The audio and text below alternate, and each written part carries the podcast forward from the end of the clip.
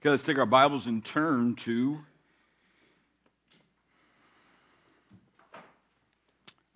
Exodus chapter 20. We're going to be looking at several passages today, and then Ephesians chapter 6, if I get that far.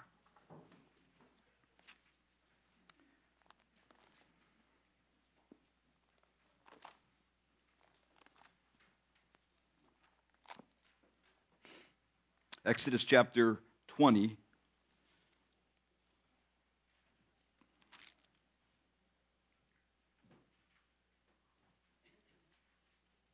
And verse number 12.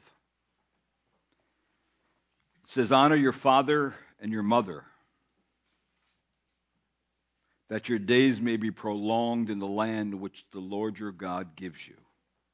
Let's pray. Lord, this morning, as we come before you, and we humble ourselves before your word.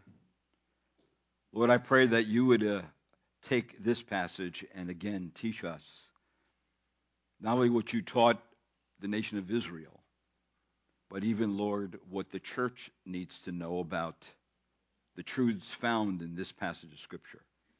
I pray, Lord, from for the young people that they would hear. They would hear the things mentioned here in Scripture, and that it would bring clarity to their mind, conviction to their heart, and practice to their words and their actions and their deeds. And I pray, Lord, that through it, that they may reap the benefits of what is taught in this commandment. And then I pray, Lord, your name would receive the glory. And I thank you for this in Christ's name. Amen. So, the commandments, we've been looking at the Ten Commandments. They spell out for us our relationship with God, who is holy. The first commandment rec- that we are to recognize that He alone is to have the first place in our hearts, and our lives. Secondly, that we should never make any attempt at all whatsoever to make any visible representation of the invisible God. To do so would lead ourselves into idolatry. Thirdly, that we are responsible to take the name of God and live it out in the world. And treat the name of God wherever we go, whatever situation we're in, with honor and respect and reverence. And that it would specifically be seen in our thoughts, our words, and our deeds. And the fourth commandment, which I spent three weeks on, is our responsibility of one day in seven to attend to God's honor and our soul. Not one day that we come up with, but one day that God's come up with. For Israel, it was Saturday, the Sabbath, the day of rest, and for us, it is Sunday, the day we celebrate the resurrection of Jesus Christ, and we also celebrate our rest in Christ. That because Christ has fulfilled the Sabbath, he becomes our rest. So the Lord's Day, Sunday, is a special day. It is, is a time that we rest from the temporal cares of our life. And so where, where Christians can enjoy their relationship with Jesus Christ uh, and their present and future rest. Also, the Lord's Day, Sunday, is a special day, a day we voluntarily assemble ourselves with other Christians for solemn worship for happy service to God, for fellowship with our brothers and sisters in Christ, and a time of praise and spiritual activity. The Lord's Day Sunday is a special day, a day we come and celebrate the resurrection of Christ and rejoice in our new life in Him. We are reminded we are born anew by faith and thank God for the miracle of redemption that He has performed in us that's what we do on Sunday. The Lord's Day, Sunday, is a special day, a day we come and offer to God as an act of worship our very lives, our wealth, and our service. And so today we come to this fifth commandment. And of course, this fifth commandment right here is found in verse number 12. Honor your father and your mother that your days may be prolonged in the land which the Lord your God gives you. So this commandment is referred to as a transitional commandment. It's smack right in the middle of the commandments. This is because the family structure lays at the foundation of all other forms of authority and obedience within culture. Parents were and still are given the responsibility to teach their children how to live within the framework and structure of the law or the Word of God. For the Jew, the law of Moses, which included the moral, the judicial, and the ceremonial. For the Christian, it's the law of Christ. This is to be done in the context of family and community. The conscious reality when we come to the fifth commandment is that we human beings were created in the image of God and are responsible for our character. We are responsible for our actions. We are justly held accountable for our habits and our words and our deeds.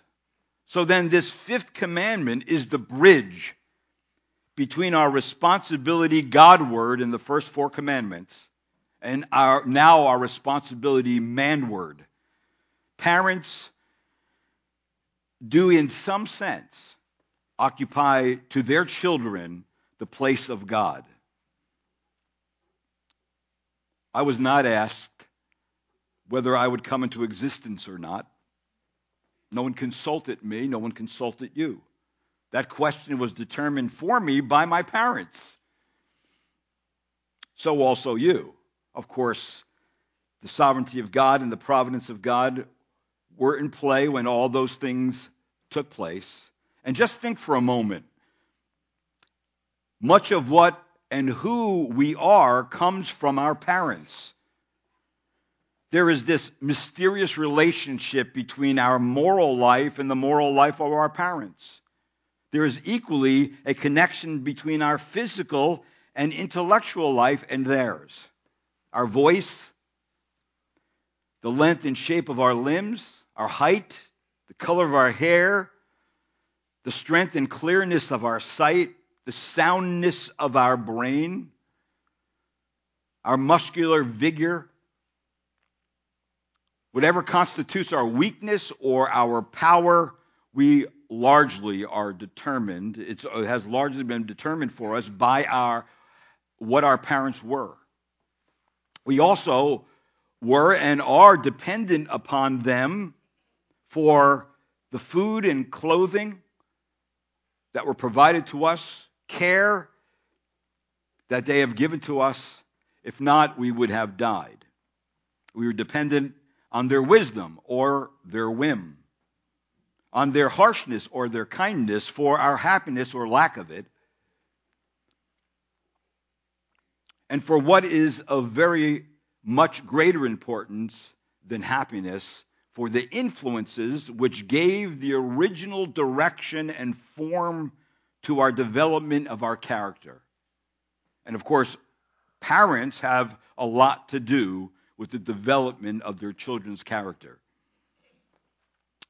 Here's the profundity of the fifth commandment that we alone are responsible for our actions. If you notice our text, it says, honor your father and your mother. So, this is the first place that we will learn how to interact with others, right in our family.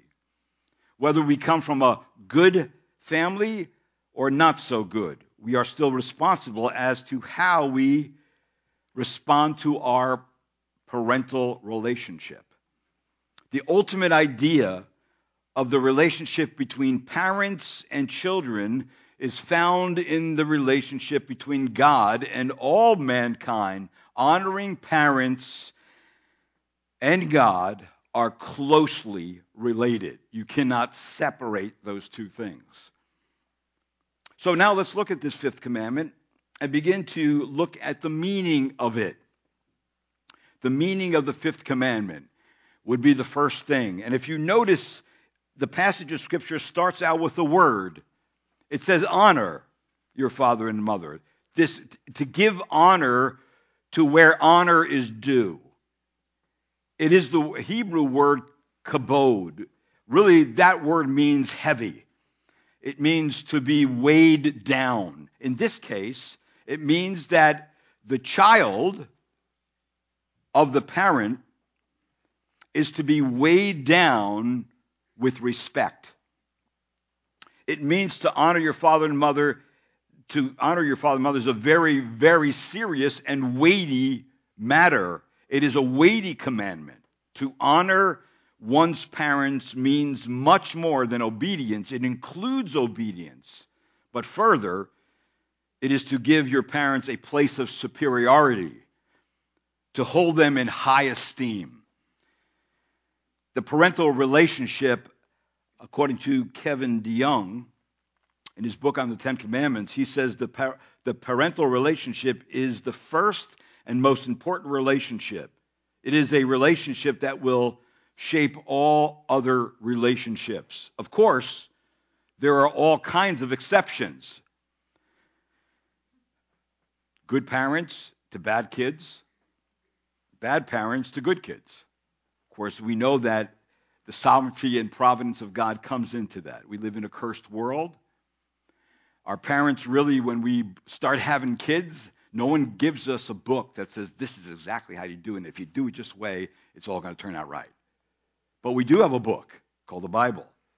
And the Bible is a book that not just teaches children to respect their parents, but the parents should have learned that. If they did not learn that, maybe they weren't believers, they didn't learn it, but now they're learning it after the fact.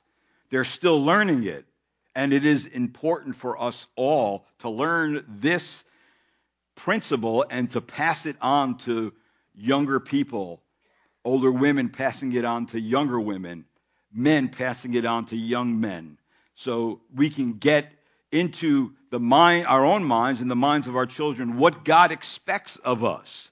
Parents who are absent and have pushed off their responsibilities to someone else are worthy of neither respect nor honor. Such disregard not only damages the community, but the church. Also, a child, a child's natural bent is to defy parental authority. And that is to be dealt with by the parents at the most youngest age, right? Before any kind of disobedience or rebellion gets ingrained in the child's character, the parents are to take care of that. Matter of fact, when a, a parent disciplines their child, they are disciplining their child really for two reasons. Number one, disobeying their voice. And then also, any kind of rebellion that's already in their heart. We need to steer them away from their natural bent to sin in particular areas. So, so parents are the ones that are observing their children and they are teaching their children what they ought to learn and heading off at the pass. Any kind of bad behavior that could be ingrained in their character and make a where a child would make a ruin of their life later on. So a parent is to do it while they're pliable, while they're tender shoots, when they can be molded and shaped in any direction. And of course, the goal is to, to move your child as a parent from being a child that could be naive or foolish to someone who can be wise, someone who could give honor to their parents and then ultimately would give honor to God. That's the point. So, you parents can get your kids to listen to your voice and to follow your lead, which will then be re- transferred over to the Lord, and that is in that child's heart a willful honor and obedience to the God who's created the heaven and the earth, to the God who's given us the plan of redemption, to the God in whom they are responsible to for their actions, their words, and uh, their thoughts. So, nonetheless, This is how God set up the design of things. When we follow them, we please our Lord. When we don't follow them, we displease our Lord. So God places a special value on parental authority. Parents, you do have the power. I said that before in my messages. You have the power, right? Use that power over your kids. If you still have young kids, use that power that God's given you. The authorities God, God's given you to direct that child, to discipline that child, to admonish that child, to teach that child what it means to live a sober and serious life before God. So the parent and child relationship is the first place where we learn what it is to have someone in authority over us. It's where we learn to listen to people. It's where children learn how to obey. Even when they are told things to do they don't want to do. It is the place children learn how to honor and respect others and what it means to worship God and to carry out the first four commandments. Because remember, this fifth commandment is the transitional commandment. The other four come before it. So it's, it's really about God and how we should worship God first properly, give Him the honor, give Him the day of worship. And then parents are the ones who now teach that, live it out before them. It's not just sitting down and having a Bible study uh, every evening, but it's living it out in your words and your thoughts and your deeds and your actions and what you do, what in your schedule, what's your habits. Your kids are learning all those particular things. So the meaning of this fifth commandment is one in which we are honoring our parents with positive actions. Positive actions. And so we're going to be looking up certain passages, not yet though, but I do have some passages that go with this. And it, first it involves it involves really listening to our parents. Honor your father and mother, and of course, this means that the first thing we're to do is we're to listen. Proverbs chapter uh, 23, verse 22, listen what it says. It says, Listen to your father who begot you, and do not despise your mother when she is old. So the scripture is telling us here listen, the first thing a child needs to do is listen, right? Isn't that when a, a child is born in the world, what do they they're listening, right? They're gathering information, right? And so the first thing a parent is to do is to direct at that child what they need to hear. And the child is now listening, listening, listening, listening, listening, listening. That's, they listen for a long time, even before they, they, before they say a few words. A lot of diapers are changed, a lot of words are spoken, but they're listening. They're listening. They're listening. All right. And so the mother and the father are part of this process according to Scripture. It's, the responsibility is not just laid on one and not the other. it's laid on both of them as their authorities that God's given them in, in the first part of their life. They are involved with listening. And then also, it involves finally adhering to what they're listening to. There's two different things. I can listen to you, but that doesn't mean I'm going to put into practice what I'm listening to, right? So, see, the second thing Scripture directs the parents to, right found in right in Proverbs, is, is, is, is adhering to the teaching. As the parent is communicating to the child, the child is has been listening all along, but now are they going to do what you are telling them to do? because you are the authority. You can tell your children what to do and what not to do, right? And so you got to be tough as a parent. You got to be consistent as a parent, right? You have to put these things into practice every single day before your child. They have to know your voice inflections. They have to know when you are fooling around with them and when you are serious. And of course, the rule should be when you speak the first time and you're serious, they should come the first time. right? If they don't come the first time, there is that element of rebellion that is brewing in their little heart. That if you let them go and let them go and let them go, they will think your word's not serious and that you don't really mean it the first time. You mean it the tenth time. Or when your voice gets louder, or when you're yelling, and if you're yelling, you're no longer in control, the kid's in control. Right? We all know that. See, so that becomes a very important principle. And notice the passage here. It says this Hear, my son, your father's instruction, and do not forsake your mother's teaching. And then notice verse 9 there in Proverbs 1, verse 8 and 9. Indeed, they are a graceful wreath to your head and ornaments about your neck this is what it means that when a child is obedient to their instruction of their father and the teaching of their mother, it's a beautiful sight to see. It's a wreath on their head. All right? It's it's ornaments around their neck. See, so obedience and honor to parents is a beautiful sight for people who are looking on and saying and and actually evaluating a child's character. Wow, that, that kid has a good character. They have a good outlook on life. They, they, they know they have something going in that kid's life, you know. And so the best way to show yourself a fool is to think your parents are fools. And of course, this is what happens with children. The book of Proverbs reiterates and admonishes to honor one's parents, extolling them as fountains of wisdom.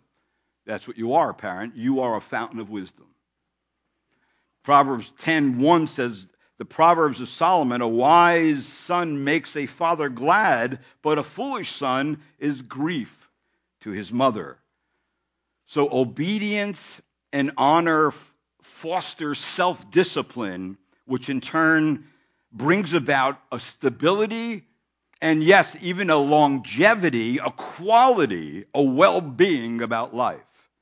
And it starts with the parents and the child, and the child honoring the parents. So we honor the parents by positive actions of that of listening and that of obeying, putting into practice what you're listening to. And then, secondly, it would be that of the meaning of the commandment of honoring our parents is that of honoring our parents by avoiding negative actions. Now, for this, I'd like you to take your Bibles and turn to Exodus 21, because there are, are, at least five negative actions that are mentioned in the Old Testament that ought to be considered by us as parents and children. Uh, you are you have parents, and so if you're listening this morning, that these are very important for you, not only never to avoid completely, but uh, also to watch out in your own life that they are not um, something you are doing on a, a, regular basis. And the first one would be that of Exodus 21, verse number 17. Uh, it says, He who curses his father or mother shall surely be put to death. Of course, the first one here would be that of not cursing them. All right? The severe threat in the, in the passage posed by violation of this commandment functions really or functions as a deterrent for those who would uh, have a rebellious nature to them. And we're going to read the rest of the passage in 21 in a minute. But that's the first thing is not to curse them. And you know, the so I think when I was growing up, some of the ugliest things that I, I saw uh, thank the Lord. The Lord, uh, I didn't grow up in a Christian home, but my parents were good parents, and uh, we lived in a very peaceful home. Uh, we never cursed at each other. Uh, we never we were treated each other with kindness and and those kind of things. But you know they didn't have the principles of Proverbs in my home, so things did get out of hand once in a while. But but nonetheless, when, when I would go over to my friend's house and I would see how he would talk to his father, I would say my father would never put up with that. I mean, just calling him old man and like just derogatory things about him. Like I would never, I, I would, I would actually leave there saying that that's not good. But you know, I was just a kid then. But I, I was logging that kind of stuff in, and I would say I would walk home saying, "I'm glad that's not going on in my house." And so, see that it does have effect on people. That when kids curse their parents, it's it's not a pretty sight. It, it, it's really the, it's like the lowest you can be. And so that is definitely a thing that the Bible is telling us. Listen, don't do that. And then, second passage of scripture I want you to turn to over to uh, Deuteronomy chapter 27, Exodus, Leviticus, Numbers, Deuteronomy. All right, chapter 27, verse 16. Again, something similar to the other one, but it, it's really not treating your parents. Secondly, not treating them with disrespect or dishonor it says in Deuteronomy 27, verse 16, Cursed is he who dishonors his father or mother, and all the people shall say, Amen. Now, this is one of the things that that Deuteronomy is called is really means second law. It means it was a reiteration of the Exodus given uh, the commandments given to Moses, but it was an expansion of them. It was like, okay, this is how it works out in practical life. And so they would every uh, year they would come, the whole congregation would come together and they would read out the law. And every time Moses would be done with a section, the people would say, Amen. And this is one of the sections here. Curse, cursed is he who dishonor his father and mother, and all the people shall say, Amen. So be it. That's the way it ought to be. See, that's what amen means. And so they're n- never to treat your parents with uh, disrespect.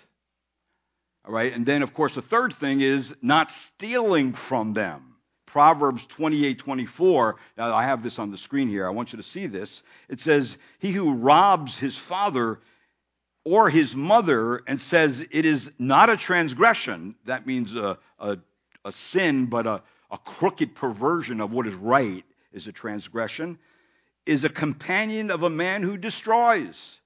So, so uh, the action of a child to disregard your parents' possessions is also going to be in violation of the next couple commandments. Thou shalt not steal. Right? Children, I was I'm my mom's a little is getting up there in age and and I have to read these articles on elder law. And one of the things I'm discovering is that how when a parent gets to a certain age, their children start robbing them and uh, taking things from them that really don't belong to them. And um, and of course, it could be that sometimes the parents, when they get to a certain age, they have a lot more than you have, and so you have to be very careful that when you're taking care of of a parent and they're starting to fail and they can no longer write out checks or you have to take care of their bank, bank accounts, you have to be very careful that you you do not steal from your your parents in any way uh, because the, that would be definitely dishonoring to them. Now they may never know it, but it's it, it's it's not about them anymore. It's about your relationship before God. God knows it, right? And so therefore, I'm honoring my parent because God says to, right? That's why I'm doing it. You know, and so of course we have we come from different situations, different contexts, different parental uh, parental uh, styles and all those kind of things. Uh, maybe your parent wasn't even there for you. right? Well, so those things have to be taken into consideration. But nonetheless, uh, I'm talking about a parent who's been around, who's had influence in your life, who's cared for you, who's been there through thick and thin, ups and downs. So we are not to steal from our parents.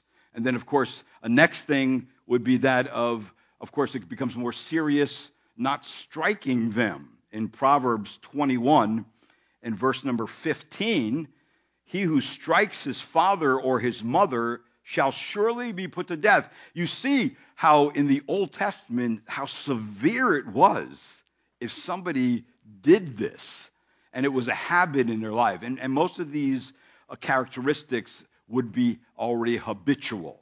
This is the character of the person. This person's always striking people.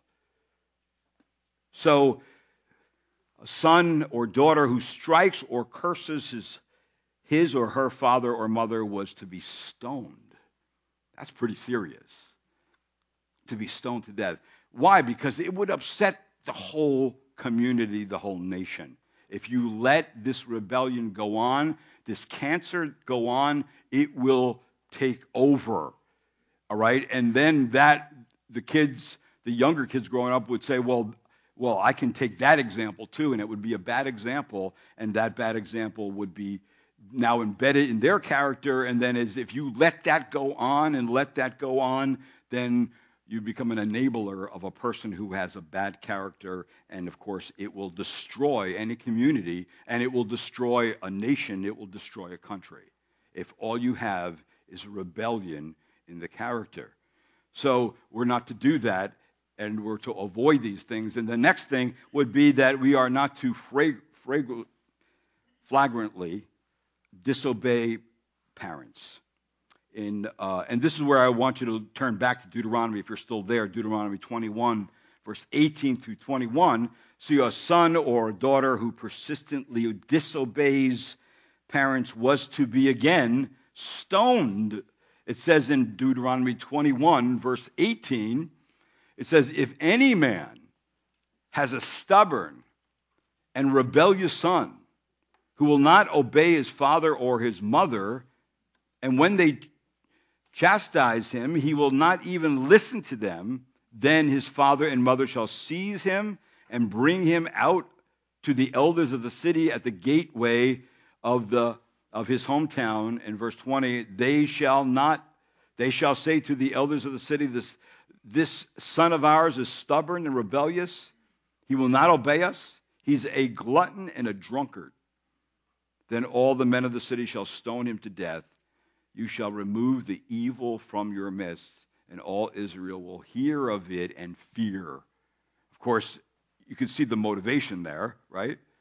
The motivation for the children to say, listen, if I persist in that attitude, that could happen to me right? So again, the responsibility that a, a, child has as they're growing up to honor their parents, and this is the way they do it in a positive way, and they do they can also avoid the negative of what where their sin nature would take them. So this means that the general principle was disobedience and dishonor promote a lack of discipline, which in turn brought instability into the community. It brought a shortened life, right? You lose your life, and a lack of well being. That all ex- evaporates within, the, within a context of family and community when rebellion is allowed to go on. So there's an obvious difficulty that arises from this subject. Some people may say today, some young people say, may say today, well, that their parents are not lovable and that therefore they cannot love them. Or some may say that they are not wise, so therefore I cannot respect them. Or that they are unreasonable and selfish and have vices of temper and speech, and therefore it is impossible for me to honor them. Now, this is not a few, there's not, there is, is really not a few children, I'm sure, in our day that are inclined to take this position. There are. At first hearing, this could seem to be reasonable enough. If the tables are turned on the children, would they want their parents or guardians to judge them with that same standard? The answer would, to that would be no, they would not. But what would happen if your parents had given you only as much affection and care as you seemed to deserve? when you were not very lovable and you were helpless and very needy and for some very troublesome. But happily, most of our Christian fathers and mothers, or even if they were not, but they were, uh, in the sense, pretty decent people.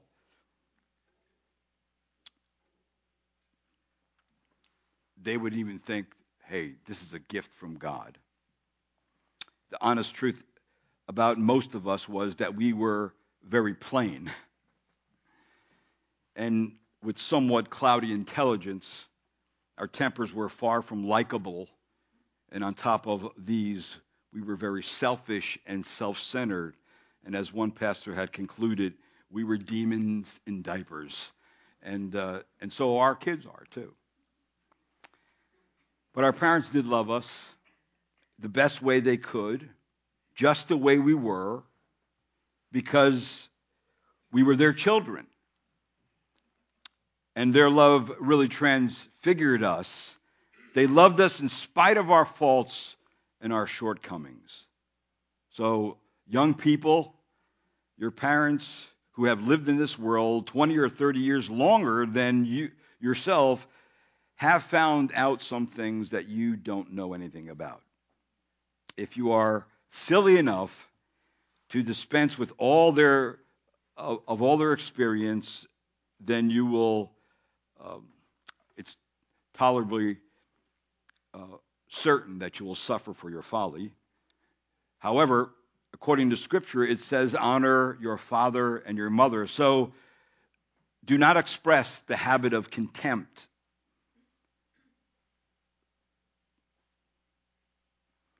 If your parents are not what they ought to be, if they're not as smart as you think they ought to be, or if they have certain prejudices that you think should not be there.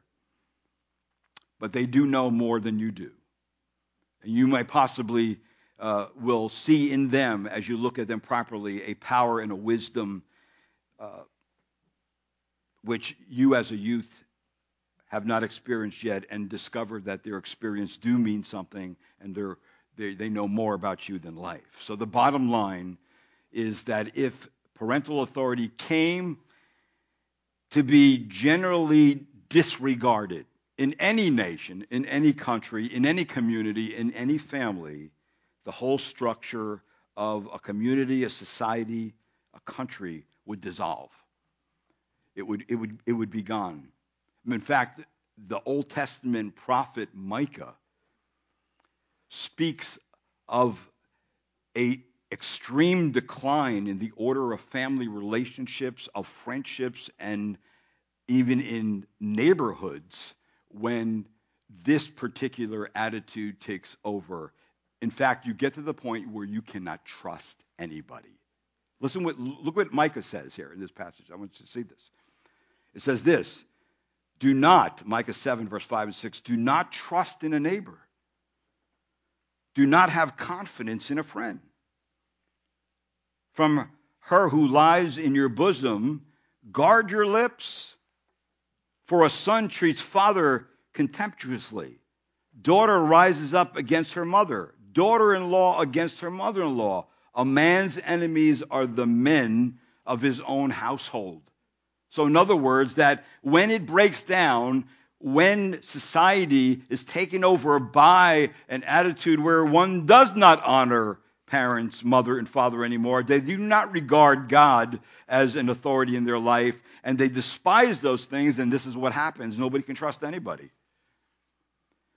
So, does, to despise those who brought them into the world and nurtured them to adulthood is a sign of the times even today. In the New Testament, what did the apostle Paul tell young Timothy who was going to pastor?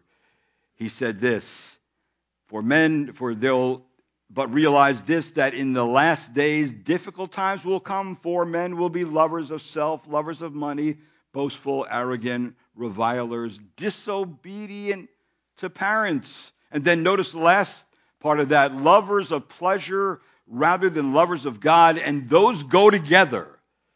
Soon as you have disobedience to your parents, you already have people that don't love God, they love pleasure. And so, therefore, those two things go together. They're, they're very closely connected. And there are examples in Scripture of parental displeasure over the action of their children. Let me just give you, throw out some to you. Jacob fears Rebekah's cunning plan that his mom could offend his father. We see that in Genesis. Esau's foreign marriage is unpleasant to his parents, and it's recorded in Scripture in Genesis 26. Reuben commits incest and is cursed by his father Eli's sons, Eli being a priest, his sons did not know the Lord and were disobedient to him, recorded in 1 Samuel. Absalom, David's son, steals the heart of Israel and invades his father's harem. Ham's affair violated the fifth commandment because of the disrespect he had against his father, recorded in Genesis chapter 9. And then here's an example I want you to look at that Jesus brings up, or the, the Gospels bring up, uh, concerning what Jesus said about the Pharisees. Now take your Bible and turn to Mark chapter 7 and just notice what's going on here. This, now we're talking about the Pharisees are the religious leaders of the day. They are the ones who are teaching the Word of God. They are one, the ones who are leading the nation. Uh, they are teaching fathers and mothers how to be parents from the Torah. They are teaching them, and then you notice that the Pharisees, those religious leaders, during the time of our Lord, walked, uh, as actually when the Lord walked the earth, Jesus took issue with them because they found a way to subtly withhold support from their parents. When they got older, he calls them out for breaking the weightier commandments. And notice in verse number, let me go up to verse number six first.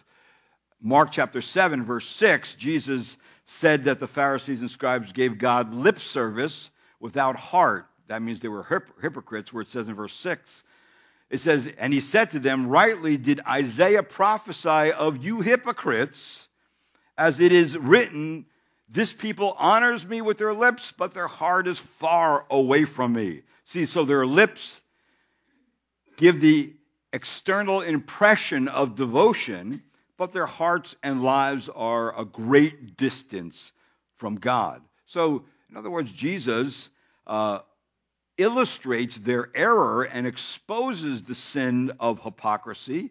And he does that in verse 10 through 7 of Mark chapter 7. Before I read that, Jesus really indicts the Pharisees and scribes' self invented tradition and presses them with a very personal example on how their system of rules and regulations put put lesser things before weightier things like the fifth commandment. And this is what he said in Mark 7 in, in verse number uh, 10 and 11. For Moses said, Honor your father and your mother. And he who speaks evil of father and mother, let him be put to death. But you say, very important, you say, this is the scribes and Pharisees, you say, your made up tradition. If a man says to his father or his mother, anything of mine you might have been helped by is korban, that is to say, given to God. Now, the term korban, that is to say, given to God, or sacred to God, if someone wished to dedicate some of his money or property to God, he dedicated and said korban right? So once given to God, it could never again be used for any ordinary or secular purposes. So then, if father or mother were in need of help, some would declare korban, and which would say, I can't help you. In other words, they were saying, Sorry, I cannot give you any help because nothing I have is available because all of it's dedicated to God. And this is what Jesus says to them in verse 12. You no longer permit him to do anything for his mother and father. So you put yourself in a place that you don't have anything put aside so you can help out when help is called for. So Jesus is really saying you guys have abolished the authority not only of the fifth commandment, but of the very word of God. And he says in verse number 13, thus invalidating the word of God by your traditions, which you have handed down, and you do many things such as that. He was only given one example of many things they have done wrong. Any regulation which prevented a person from giving help where help was needed was nothing less than a contradiction to the law of God. Jesus shows here that rigid adherence to the traditional law can actually mean disobedience to the law of God. And of course, adding things like your own traditions as equal to the word of God, what the word of God says, actually diminishes and even cancels out Scripture. And so, therefore, you can't even go do what God asked you to do because of your own foolish philosophy of life. So, Jesus rebukes them concerning the fifth commandment. And we're talking about the religious leaders of the, of the nation. So if they were doing it, could you imagine what was happening on the lower rungs of society, right? And so when Jesus comes, his message to the religious leaders are you are just hypocrites, you're vipers, you're whitewashed walls. Inside, you're nothing but dead men's bones.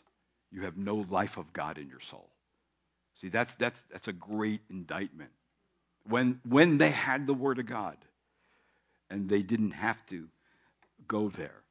So, again, that, that is the, the meaning of this fifth commandment and fleshed out a bit. And that brings us to the motivation that is found in this commandment. And there, there is a motivation that is proper for children uh, when it comes to this commandment. Now, if you go back uh, to Exodus, you'll find out what it is.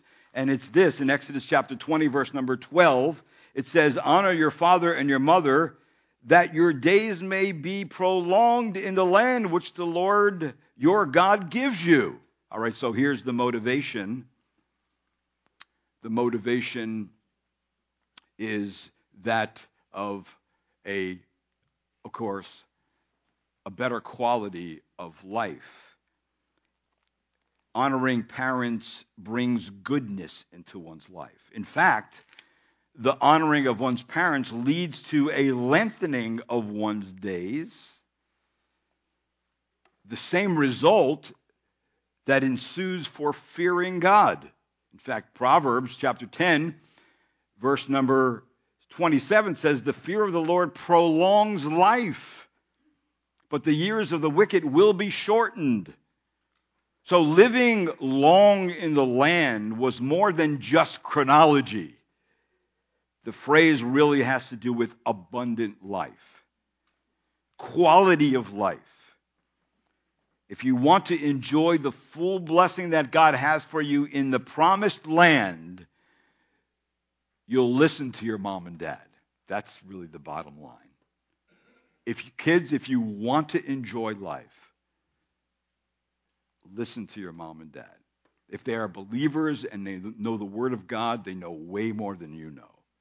They have the Word, they have experience, they have age, and they can direct you in the right path. They have the best they have your best interest in mind. And not only that, they could make your life go very smoothly. Your home is enjoyable. You grow up, you want to go and have some education. They may will, help you out with that. They'll direct your life. They'll help you with this and that. They'll put you on the path so you can be a independent, productive citizen in society and go out into the world with an attitude where you know what you are to believe, you know who you are, you know the blessing that you've had with your parents, and so therefore you are experiencing abundant life. Right? I have to, God's, God enters in and says, listen, this is what I'm promising you. I'm promising you that you are going to have a better quality of life if you obey your parents. And if you don't obey your parents, you will not. So, in other words, again, this fifth commandment is transferred over to the New Testament, right? So, look, let's take our Bibles and turn to Ephesians chapter 6, and you see what's going on here in this passage of Scripture, Ephesians chapter 6, because we see, secondly, the reward is reiterated there the reward of honoring our parents, not only in the Exodus passage to the nation of Israel, but in the church today. In our family, where it says in Ephesians chapter 6, verse 1 through 3, we see again, here's the motivation uh, found in this commandment. In Ephesians chapter 6, verse 1, children, obey your parents in the Lord, for this is right. Honor your father and mother, which is the first commandment with a promise, so that you may be well, it may be well with you, and that you may live long on. It, remember, it doesn't say the, the nation or in, in promised land, it says the earth. So, so it's noted when Paul applies the commandment to the Christian readers, he omits any reference to the land of Israel and universalizes it to the promise to and that you may live long on the earth, wherever you may live on the earth. This principle applies to you, and so because it applies to you, then listen, you are the one who uh, you are the one who is to uh, receive the promise. And of course, that's what we see, first of all. We see that the picture, it's a picture of a child who, who starts to learn God's commands Uh, for the first time. And after listening and after honoring his parents, of course, Ephesians chapter 6 comes right after the teaching of the filling of the Holy Spirit. So this is how a spirit filled child responds to his parents. So a spiritual child who is obeying and honoring his parents, right, reaps the promise and the blessing that goes with it. And what is the promise? A first, really, the first promise is something, actually, a promise is something that has positive characteristic to it, right? It, it creates hope. It creates anticipation. Honor your father and mother, which is the first commandment with promise let me, let me just say it like this uh, just a weak illustration of, of a father promising his children a big old sloppy banana split at the end of a hard day's work. Listen, you get through this day, we're going to go down there, we're going to have the biggest banana split, ice cream, whipped cream, strawberries, whatever you want on it, caramel, hot syrup, whatever, chocolate syrup, whatever you want on it. And so what does that do? It creates in the child a desire all right? An anticipation that if I do this good day's work, man, I'm going to get that big old banana split. Now, I don't know if you like banana splits. I don't know of anybody who doesn't like banana splits. But that would be a motivation for me. I tell you that right now. I want that banana split. But that's what we have here in Scripture. We have the promise that if you obey your mom and dad, the Lord will give you a banana split.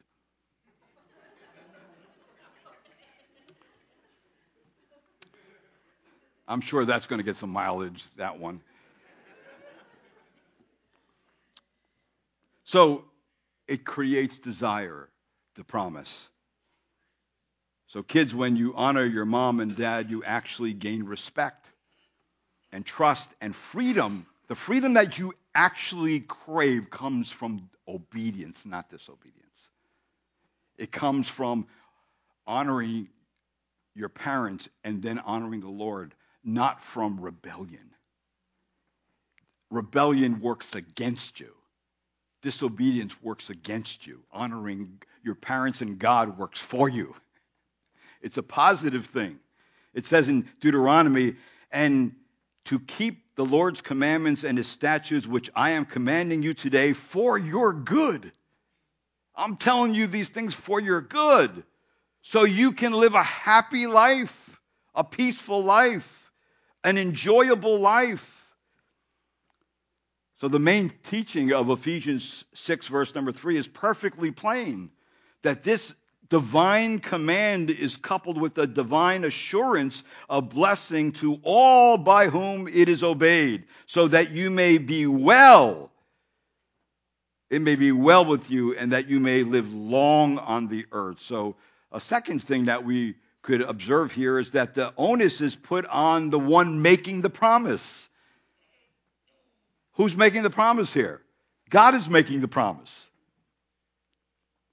All right, and if he makes the promise, you know one thing one thing about the Lord is he keeps his promise. So this is that is they need to deliver God has to deliver on his promise, which really causes an atmosphere of also mutual trust. A child learns to trust God. Wow, I honor my parents and the Lord's blessing me. The children learn to trust in the Lord and the Word of God early in their life. And I think another observation would be the young person, thirdly, would be motivated to go on to listen to the voice of God and the rest of the commandments and the rest of the Word of God and pursue more of the knowledge of God and the whole divine revelation that's been given to them, learning that God, who has revealed himself to his creatures and in the Word of God and in creation, has from the beginning taken care of his children by his own hand to care for their welfare and makes known to them his will and marks out to them the way to be happy. This is the way to be happy. So then a child learns early that listening and obeying to those in authority over them is beneficial and it becomes also motivational. I'm motivated to do this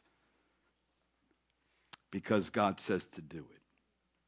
And it brings tremendous blessing to the one who actually does it. So the Lord looks down on those who keep his word with pleasure, and he smiles upon kids who practice obedience.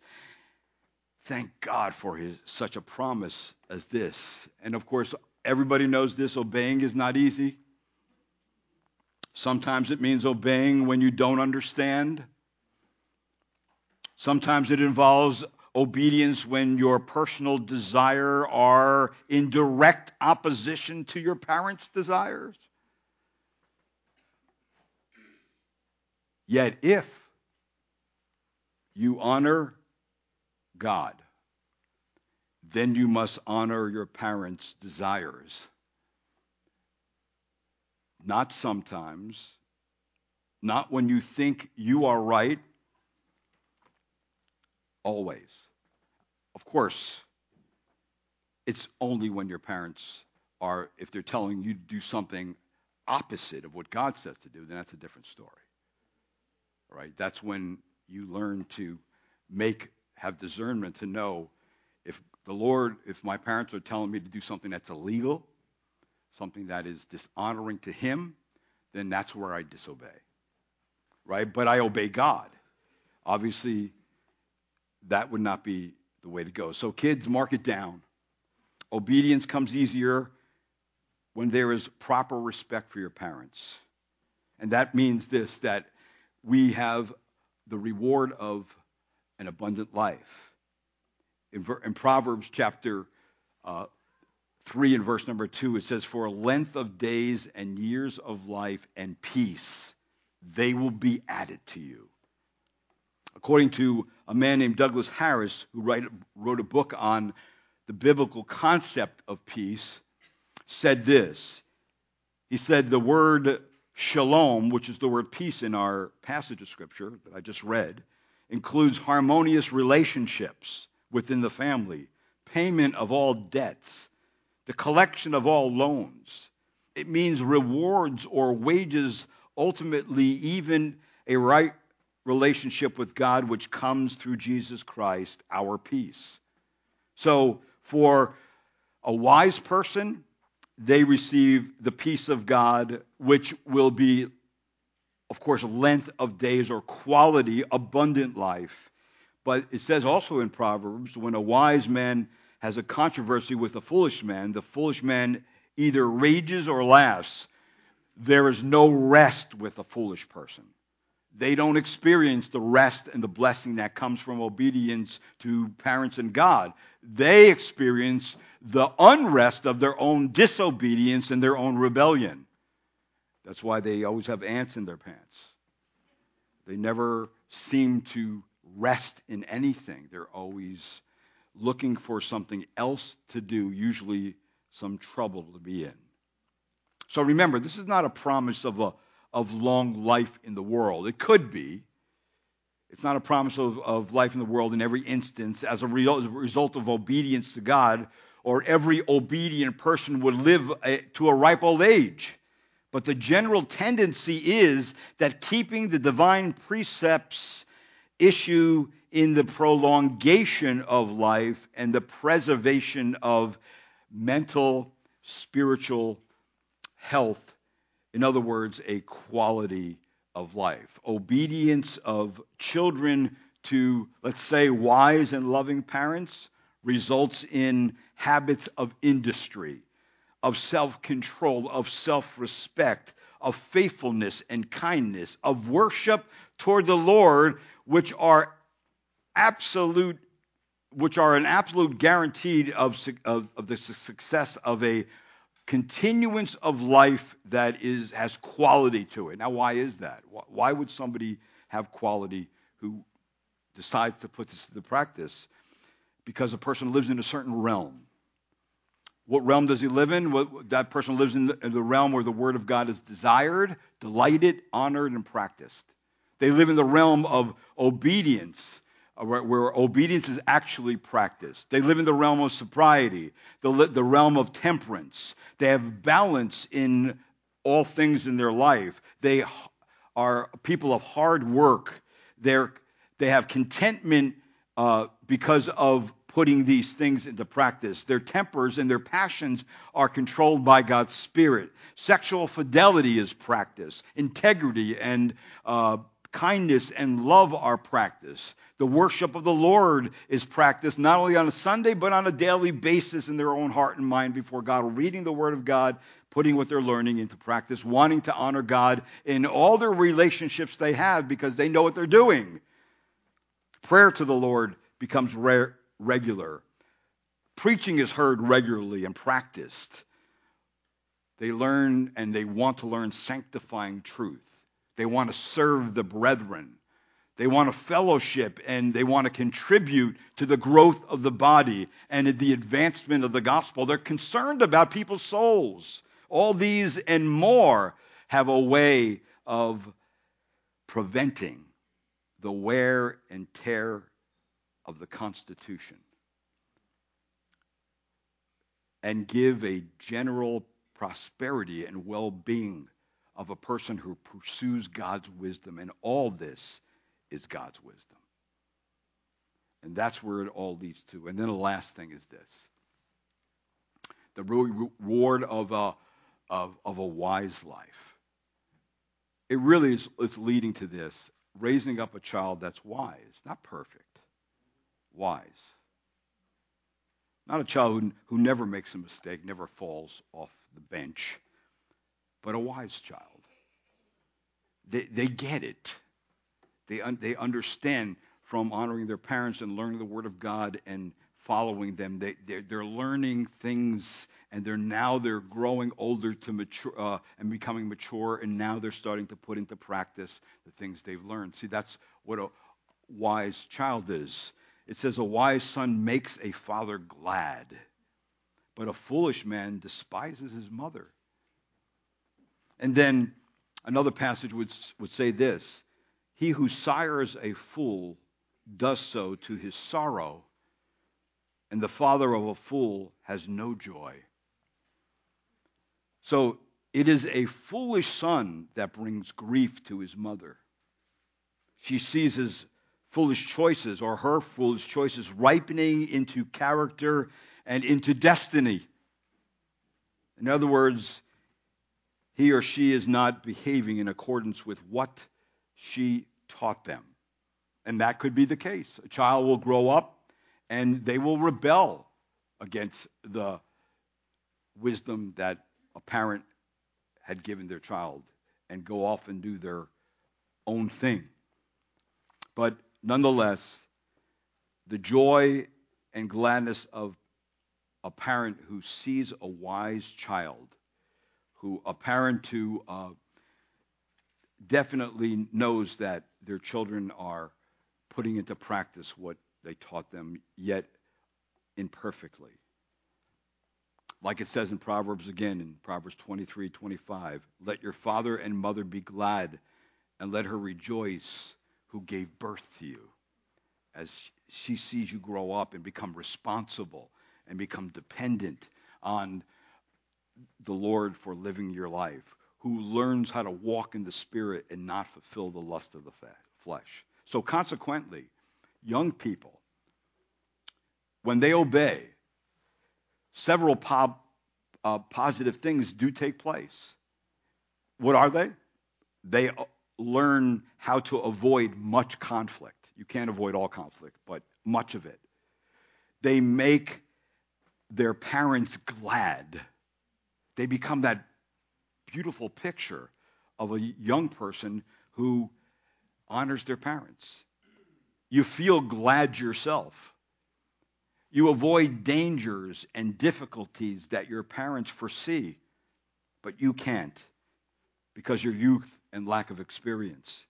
You learn to please God and reap the benefits of what that means. You learn to enjoy life, the life that God has given you, and you become increasingly thankful for it. You grow into a wise and productive person. So, young people, if you haven't been doing well in this area, then today, show your parents, show your mom, show your dad you mean business and prove it to them by practicing it every day. It may mean that you must come and repent and believe in Jesus Christ as your Lord and Savior. Maybe you have not done that yet. It may mean that you need to yield yourself to the Holy Spirit of God's control if you are a believer, and also that He may be able to give you uh, the power to live a, as an instrument of righteousness in this world. And let me just say this that if there is one ultimate example in Scripture of someone who kept the fifth commandment, was Jesus Christ. He is our ultimate example. And it happened when he was just 12 years old. They went to Jerusalem, Mary, Joseph, and their whole caravan went to Jerusalem for the holy days. And as the days were over and they were heading back home, uh, Jesus and his parents got separated. And the reason why they did, because Mary and Joseph thought they were with other family members and part of the caravan. And Jesus was still back in Jerusalem talking with the elders in the temple. And so Mary and Joseph realized that he wasn't there, and Mary and Joseph could not find him and in the midst of the caravan. And they headed back to Jerusalem and found him in the temple talking to the elders. And when they found him and directed him to come with them, this is what it says Jesus tells us his attitude. And this is what his attitude. And he went down with them and came to Nazareth, and he continued in subjection to them. And his mother treasured all these things in her heart. And Jesus kept increasing in wisdom and stature in favor with God and men. Jesus honored his parents as a 12 year old. Maybe that's the height of the switch between being just the child in the home and independence. That's a crucial time. And it shows that he obeyed. And then, in manhood, Jesus, at his death on the cross, showed honor to his widowed mother by entrusting her to John's care, where it says this Therefore, the soldiers did these things by standing but standing by the cross of Jesus were his mother and his mother's sister, sister Mary, the wife of Clopas, and Mary Magdalene. When Jesus then saw his mother and the disciple whom he loved standing nearby, he said to his mother, Woman, behold your son. Then he said to the disciple, Behold your mother.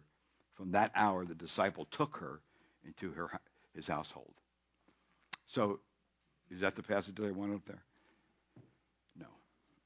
It's not. All right. So that wasn't the passage. But Jesus becomes the example of what it means to fulfill the fifth commandment. Let's pray. Lord, thank you again for the Word of God. Lord, it has been to us a tremendous blessing. And Lord, just these commandments are profound. And we know, Lord, that they could only have come from you because we would not have narrowed things down to 10 important principles and commandments to live by.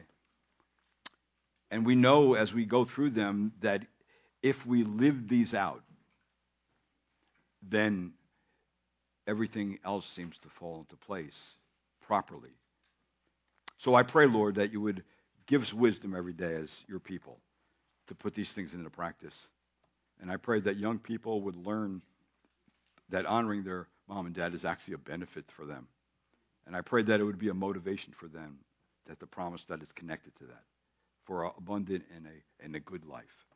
And so, Lord, use these things to, to build your people strong, to build the church strong, to build the community strong, to build the, the country strong, the nation strong, as your church puts these things into pra- practice. And I pray this in your name. Amen.